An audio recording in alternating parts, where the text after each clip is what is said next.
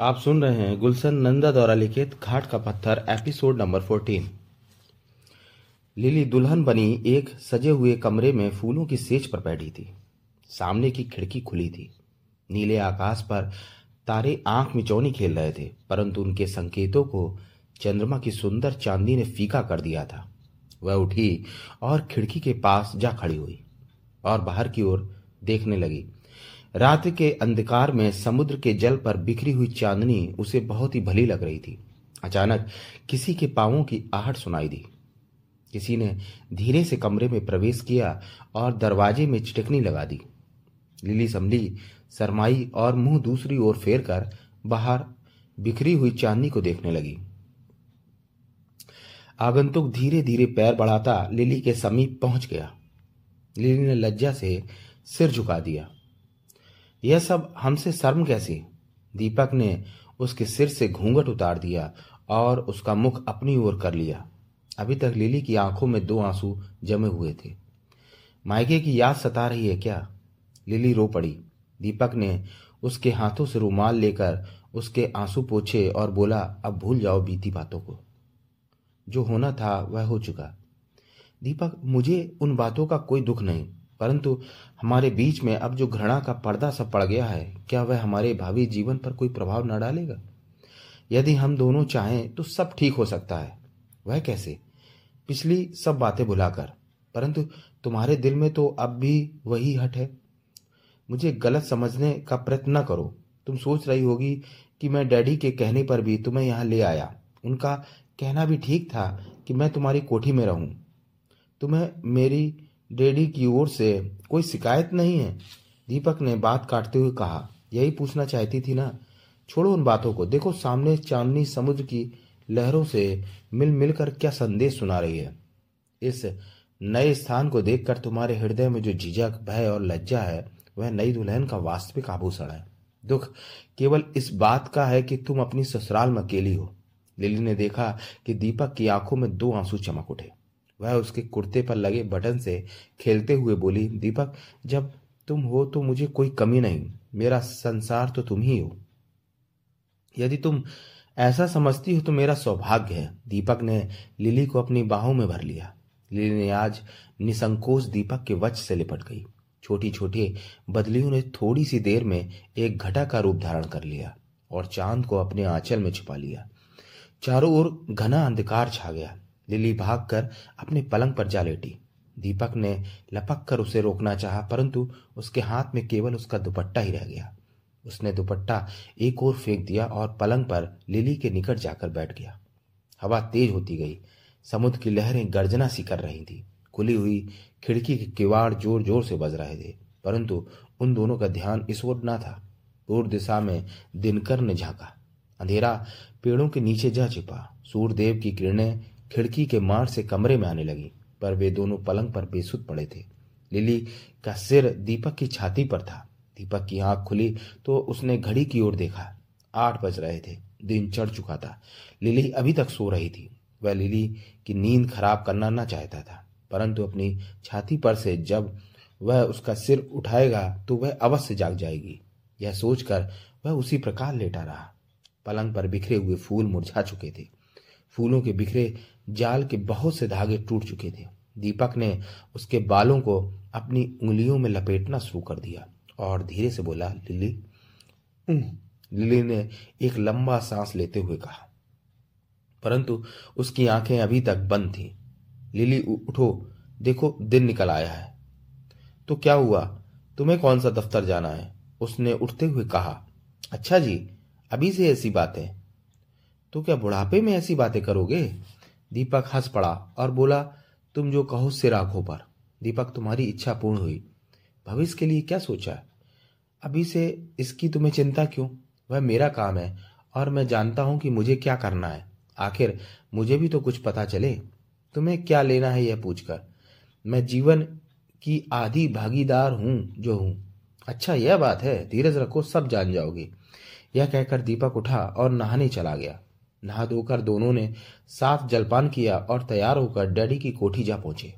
Lily के कहने पर सेठ साहब दीपक को फिर फैक्ट्री में लेने को तैयार हो गए, परंतु यह सब कुछ होने के बाद भी उसने अपने ससुर की नौकरी करने की अपेक्षा यही ठीक समझा कि वह वापस चंद्रपुर लौट जाए।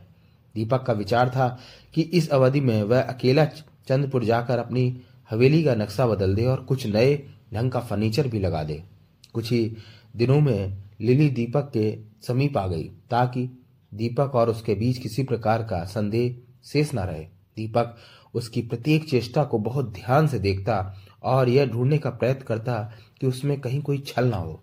पिछली बातों के कारण दोनों के हृदय में एक शंका सी थी।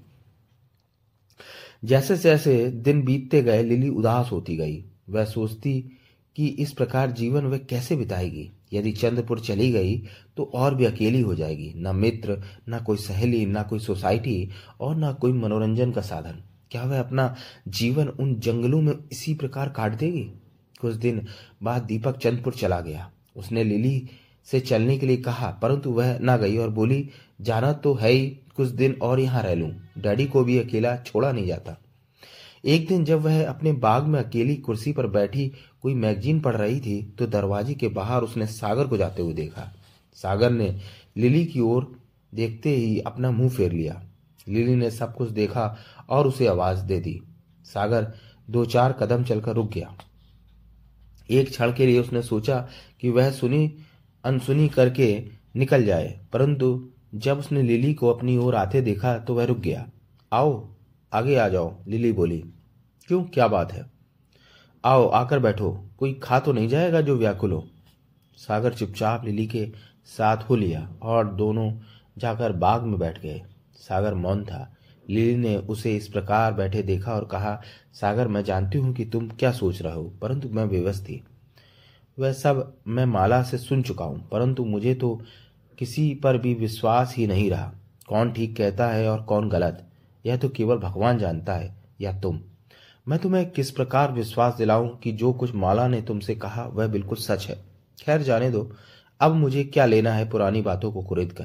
परंतु मेरी व्यवस्था को देख मुझे क्षमा तो कर सकते हो। इससे क्या अंतर पड़ता है? हृदय का संतोष ही सही। यदि तुम इतने से ही संतुष्ट हो सकती हो तो इसमें क्या आपत्ति है? तो एक बार कहो कि तुमने मुझे क्षमा कर दिया। लिली मुझे लज्जित क्यों करती हो? क्या अब भी तुम्हारे हृदय में मेरे लिए कुछ आदर है? क्यों नहीं? मैं इतना नीच नहीं कि अपने स्वार्थ साधन के लिए किसी की पगड़ी उछाल दू। मिलना ना मिलना तो लगा ही रहता है। तुम्हारा इशारा शायद हाँ लिली, दीपक की ओर है। मैं जानता हूँ कि अब तुम उसके जीवन संगनी बन चुकी हो, परंतु तुम उसके साथ सुखी जीवन नहीं बिता सकती। यह तुम कैसे कह सकते हो? जो मनुष्य तुम्हारे डैडी द्वारा किए गए उपकार भूलकर उनके साथ इस प्रकार का व्यवहार कर सकता है? क्या यह संभव नहीं कि वह कल तुम्हारी किसी बात पर तुम्हें इससे भी अधिक पतित बनाए? परंतु सागर, वह मुझे सच्चे हृदय से प्रेम करता है। केवल उस समय तक जब तक जब तक तुम उसकी हाँ में हाँ मिलाती रहोगी या वही करोगी जो वह चाहेगा। परंतु वह तो मेरी प्रत्येक बात मानता है। इसलिए तो वह तुम्हें चंद्रपुर ले जाना चाहता है। उन सुनी पहाड़ियों में वह भी तो शायद तुम्हारी ही इच्छा से है। नहीं नहीं, ऐसी बात तो नहीं है। तुम्हारा शेष जीवन उन पहाड़ियों में ही समाप्त हो जाएगा। सच पूछो तो मुझे तुम पर तरस आता है। परंतु सागर, अब मैं कर भी क्या कर सकती हूँ? मनुष्य चाहे तो क्या नहीं कर सकता। परंतु अब तो मेरे पैर समाज की जंजीरों में जकड़े जा चुके हैं। यदि तुम चाहो तो उनको तोड़ भी सकती हो। परंतु लोग क्या कहेंगे? उनको पता भी न चलेगा। वह कैसे? देखो लिली, तुम एक स्वतंत्र विचारों वाली लड़की हो। भगवान की दया से पढ़ी लिखी हो, सुंदर हो रुपए पैसा है, फिर जो चाहो कर सकती हो। परंतु मुझे करना क्या है? जो तुम करना चाहती हो, परंतु मुँह से कहना नहीं चाहती। मैं तुम्हारा मतलब नहीं समझी। क्या तुम यही नहीं चाहती कि मुंबई में रहो? क्यों नहीं? क्या तुम्हारे हृदय में यह अभिलाषा नहीं जिसके साथ चाहो, हंसो, खेलो, क्लब में जाओ, पिकनिक, सिनेमा द्वारा अपना मनोरंजन करो? क्यों नहीं?